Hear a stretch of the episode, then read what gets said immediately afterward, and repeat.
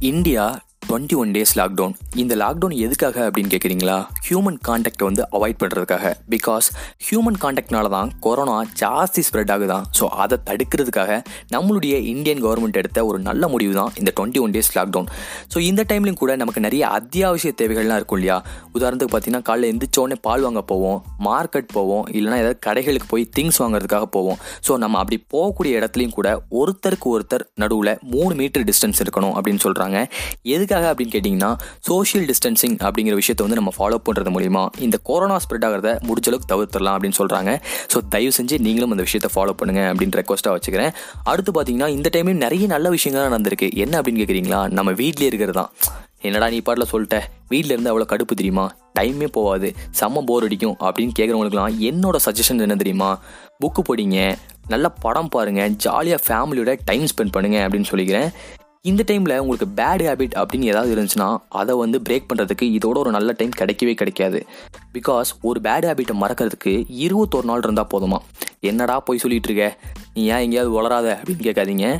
உண்மையில ஒரு புக்கில் படித்தேங்க ஃபைவ் ஏஎம் கிளப் அப்படின்னு ஒரு புக் இருக்குது அந்த புக்கில் என்ன தெரியுமா போட்டிருக்கு? ஒருத்தருடைய பேட் ஹேபிட்டை மறக்கிறதுக்கு இருபத்தோரு நாள் இருந்தால் போதுமா? ஃபார் எக்ஸாம்பிள் நீங்கள் லேட் நைட்டு டெய்லி ஒரு மணிக்கு தூங்குறீங்கன்னு வச்சுக்கோங்களேன். நாளையிலேருந்து இருபத்தோரு நாளைக்கு நைட்டு பதினோரு மணிக்கு தூங்கி பாருங்கள் இருபத்தி ரெண்டாவது நாள் ஆட்டோமேட்டிக்காக பதினோரு மணிக்கு தூக்கம் வந்துடும் இது உண்மைப்பா? ஃபாலோ பண்ணி பாருங்க. தெரியும். அதுக்கப்புறம் பார்த்தீங்கன்னா நிறைய பேர்ட்ட இருக்க கெட்ட விஷயம் என்ன தெரியுமா? ப்ரோக்ராஸ்டினேஷன் தமிழில் சொல்லணும்னா காலம் தாழ்த்துதல் இல்லைனா தள்ளி போடுதல் அப்படின்னு சொல்லுவாங்க.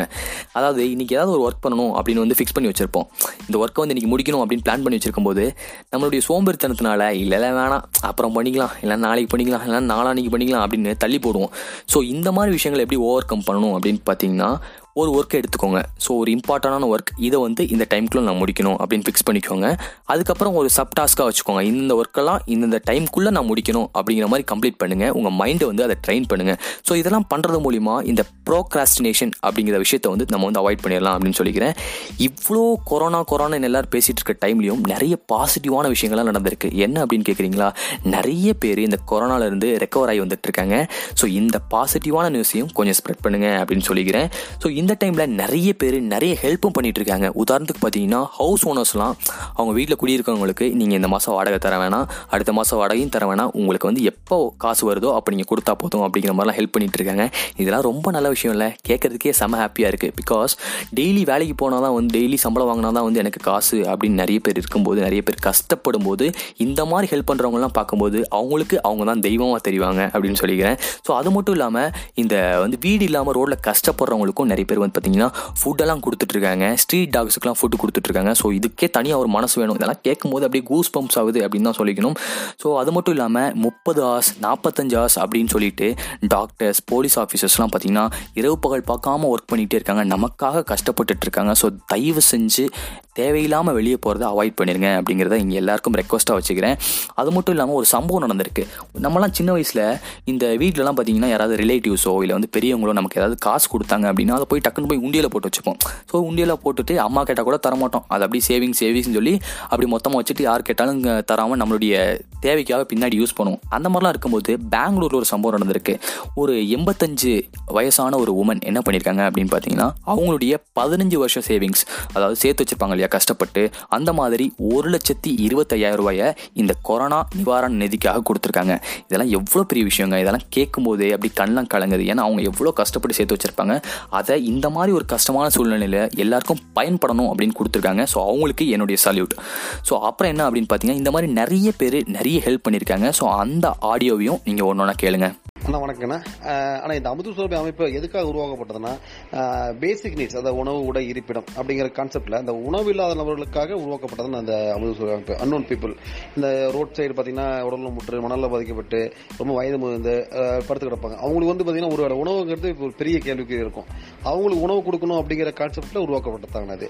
இது வந்து பார்த்தீங்கன்னா டெய்லி அந்த மாதிரி பீப்புள் சர்ச் பண்ணி உணவு கொடுத்துருக்கோம் சண்டேஸில் வந்து பார்த்தீங்கன்னா ஆல் ஓவர் மார்க்கெட் சேலம் ஃபுல்லாக சுற்றிட்டு நம்ம உணவு கொடுத்துட்ருக்கோம் நம்ம ஆஹ் உருவாக்கப்பட்டதான் இப்போ இந்த ஒன் ஃபார்ட்டி ஃபோர் போட்டதுனால பார்த்தீங்கன்னா இந்த அடிப்படையின் ஆஹ், தேவையில்லா உணவு இல்லாமல் இந்த அன்னோன் பீப்புள் இருக்காங்க வேலைக்கு போகாமல் இருக்காங்க அதாச்சும் நிறைய வாட்ச்மேன்ஸு ஜிஹெச்சில் இருக்கிறவங்க எல்லாத்துக்குமே காசு இருக்குது பட் உணவு இல்லை. பட் அந்த மாதிரி நபர்களுக்கு மட்டும் தேடி பிடிச்சி நாங்கள் சாப்பாடு கொடுத்துட்ருக்கோங்க நாங்கள் நம்ம ட்ரஸ்ட் பேர் புத்தா அறக்கட்டளை இந்த மாதிரி படிக்க முடியாதவங்களுக்கெல்லாம் கல்வி வாங்கி ஃப்ரீ சீட் வாங்கி தரது.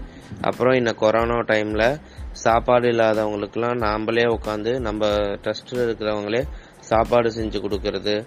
அப்புறம் மாஸ்கெல்லாம் டிஸ்ட்ரிபியூட் பண்ணுறது க்ளவுஸ் வாங்கி கொடுக்கறது. இப்போ இருக்கிற எல்லாத்துக்கும் இதே பண்ணுறோம் அப்புறம் இந்த மாதிரி கலை நிகழ்ச்சிகள்லாம் நம்ம தமிழ் தமிழரோட கலை இந்த மாதிரி சிலம்பம் அதெல்லாம் ஸ்டூடெண்ட்ஸுக்கு கற்றுக் கொடுக்கறது அதை வச்சு நிகழ்ச்சிகள் நடத்துறது. கல்வி தான் மாப்பிள்ள முதல். புத்த அறக்கட்டளைன்னா கல்விக்காக ஆரம்பித்த அறக்கட்டளை. இப்படி ஹெல்ப் பண்ணுற போலீஸ் ஆஃபீஸர்ஸ் டாக்டர்ஸ் தூய்மை பணியாளர்கள் அப்புறம் இந்த ஹெல்ப் பண்ணிட்டு இருக்கக்கூடிய இவங்க அப்புறம் மதுரையில் ஒரு சம்பவம் நடந்திருக்கு. என்ன அப்படின்னு பார்த்தீங்கன்னா ஒரு ஒரு தாத்தா ஒரு பாட்டி அவங்க என்ன பண்ணியிருக்காங்க அப்படின்னு பார்த்தீங்கன்னா அந்த கிராமத்தில் இருக்கக்கூடிய எட்நூறு ரேஷன் கார்டுக்கும் ஒவ்வொரு வீட்டுக்கும் பத்து கிலோ அரிசி அவங்களே ஸ்பான்சர் பண்ணி ஒவ்வொரு வீடாக போய் டிஸ்ட்ரிபியூட் பண்ணியிருக்காங்க அஃபிஷியலாக பெர்மிஷன் வாங்கிட்டு. ஸோ இந்த மாதிரி நிறைய ஹெல்ப் பண்ணிட்டு இருக்கக்கூடியவங்க இன்னும் ஹெல்ப் பண்ணுறதுக்காக முன்னாடி வந்துட்டு இருக்கக்கூடியவங்க இவங்க எல்லாருக்கும் என்னுடைய பெரிய நன்றி பெரிய சல்யூட் சொல்லிக்கிறேன். இந்த இதெல்லாம் கேட்கும்போது என்ன தெரியுமா தோணுது? ஒரே ஒரு டயலாக் மட்டும் தான் ஞாபகம் வருது. அன்பே சிவம் படத்தில் நம்மளுடைய கமல் சார் சொல்லியிருப்பாரு. அந்த மனசு தான் சார் கடவுள்.